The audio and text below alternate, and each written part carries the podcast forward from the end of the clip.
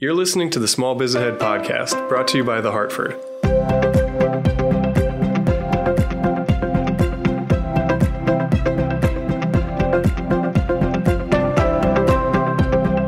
Hey, everybody, this is Gene Marks, and welcome to the Small Biz Ahead podcast.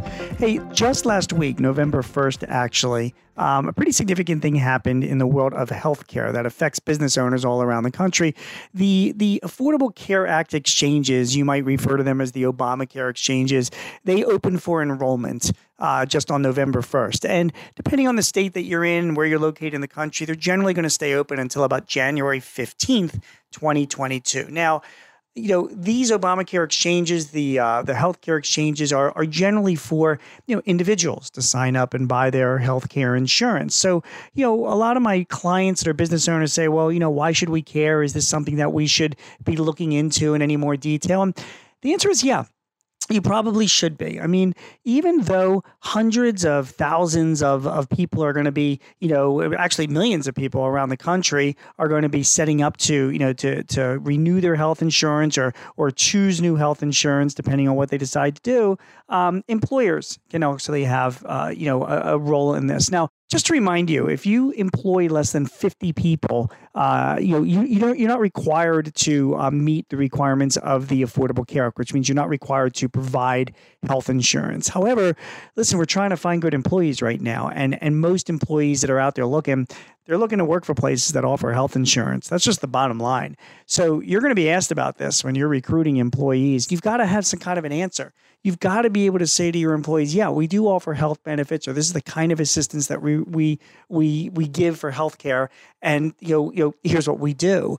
So the opening of the exchange for open enrollment now provides us with that kind of opportunity. So there there are really like sort of three things that you should uh, you know consider when it comes to these exchanges and and you know what what you know what may benefit your business okay the first is this Depending on the state that you live in, there might be available what's called a shop exchange, which which stands for Small Business Health Options Program. Okay. And that is where, like, for example, where I live in Philadelphia, the shop exchange is not available in the state of Pennsylvania's site. However, it is available for New Jersey and Delaware small businesses.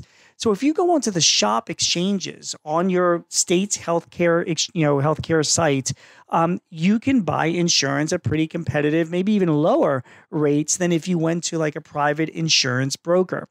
In addition to that, for some businesses, there's a tax credit available um, who who purchase their their insurance through the shop exchange program. I mean, the, the shop exchanges themselves, they, they haven't been like super popular over the years um, because they were introduced back in 2011. It's been 10 years, if you can believe that the Affordable Care Act has been around. But a lot of experts still think it's a good option uh, to consider. I spoke to one guy who is a, a, senior director at Willis Towers Watson, which is an employee benefits firm. And um, he says, listen, the, the market has stabilized in recent years. He thinks that small businesses should be looking at these shop exchanges because, you know, there may be some good options for small businesses businesses. So, option number one, now that open enrollment is open, go to your state's healthcare site and look at the shop healthcare exchanges. You might be able to buy insurance very competitively or even less uh, for less amount than you would get it with a, a private insurance you know, broker. Number two, if you don't offer health insurance to your employees, you can still help them get insurance. So, you know, there there are there are many businesses out there, including some of my clients, that say, listen, we're too small to offer health insurance. But you know what? You know, we, we, do provide assistance. So you can come to our office administrator or HR person or whoever that you assign and say, listen, we're we're going to help you get on the exchange. Uh, we're going to help you find the right plan that's for you. We're going to educate you as to what is, you know, what is best for you.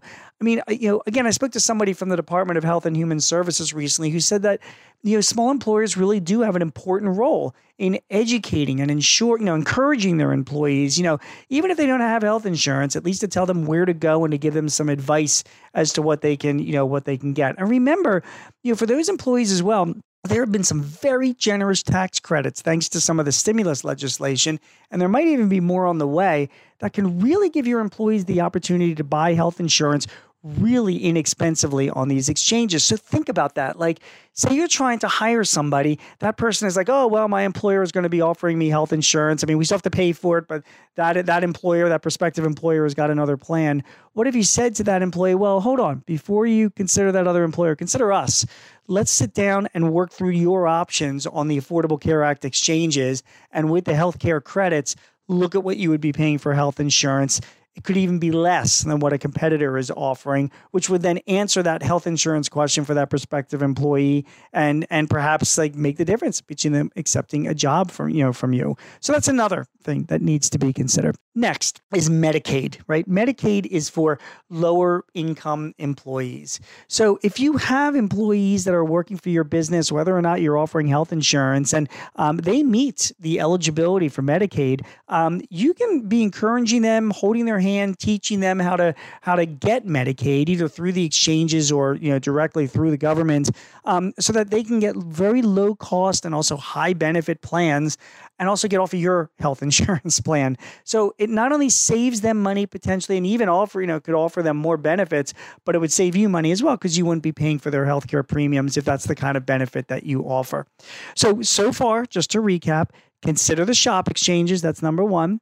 Number two, even if you don't offer health insurance, provide some education so that your employees can know truly what their cost of health care would be on the on the Obamacare exchanges because it might be less than what some competitors are offering. Um, and number three is for those lower income employees or even ones you want to recruit, um, take them off your health insurance and and and help them get Medicaid because that could be a more affordable solution for them and for you as well. Which brings me to the fourth and last recommendation that I have, and that is to consider health reimbursement accounts or HRAs. Now, HRAs, when the Affordable Care Act was first introduced back in 2011, were not really uh, allowed. Um, President Trump issued an executive order during his administration allowing HRAs. And President Biden, you know, I know he overturned a lot of executive orders of President Trump, but this one he let stand because HRAs have really become very popular. So it is it's it's a way that you can help your employees to get health insurance and it also takes you out of the health insurance business. So, you know, you want to consider two types of HRAs. There's the individual coverage HRA or there's there's the qualified small employer HRA. I mean, these plans you, through these plans, your business you can provide a non-tax funds to your employees. You can you contribute pre-tax money to an individual employee's HRA account, so you get a deduction. They don't get taxed on it, and then they can take that money out and use it to buy their own health care and pay for their premiums. They can buy it on the on the healthcare exchanges. They can get it from an individual broker wherever they decide to purchase it themselves. So here, imagine you've got an employee sitting across from you and saying, "Hey, what healthcare plans do you offer?" And you're like, "Well, we don't offer a healthcare plan, but we have a great HRA plan, a health reimbursement account plan, where we as a company contribute to you pre tax a certain amount every month. And then you can just take that money and buy your insurance wherever the heck that you want to buy it. Now, if you get one of those individual coverage HRAs,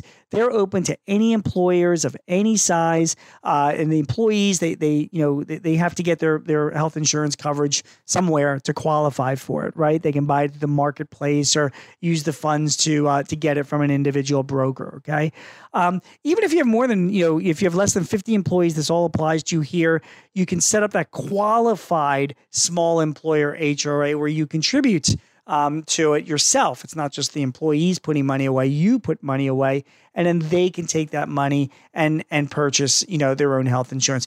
Be aware that one one caveat: if an employee wants to use their HRA money and buy a health plan on the you know Affordable Care Act exchanges, um, so those some of those tax credits that I mentioned earlier may be a little bit in jeopardy. They may not qualify for them. So they have to you know watch and see. But even so, I mean, my goodness, it can be such a win for small businesses. You know, I mean, if you're an employer that views your health plan as like a financial risk um, or just a financial transaction, which so many of us do, you know, the HRA approach, it just makes a ton of sense. You know, it just, you know, we're, we're basically outsourcing the insurance. We're saying to the employees, listen, we don't want to deal with health insurance. We're going to give you the money pre tax. You go and deal with it on your own. Okay.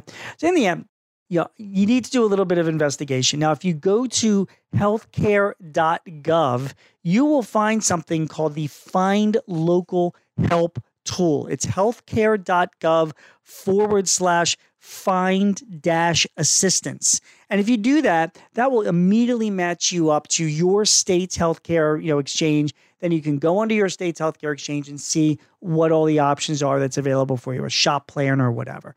Um, so, one final recap just to make because health insurance is complicated. So, number one, when you're thinking about health insurance, now that enrollment is open on the exchanges, talk to your employees, even if you're not providing a healthcare plan, help them choose the right healthcare insurance for themselves because by doing so, uh, you know, they might get a, a cheaper plan than a, what even a competitor is offering, and you can take healthcare off the table. It won't get in the way of you hiring them. Number two, if your state offers it, check out the shop plans, the small healthcare plans for small businesses, because they might be a way better deal than buying healthcare directly through a broker. Number three, if you've got lower income employees, try to get them off your healthcare plan and help them, assist them to get Medicaid because Medicaid might be less expensive and offer just as many, if not better, benefits than if they were on your healthcare plan. And finally, Consider an HRA, a health reimbursement account.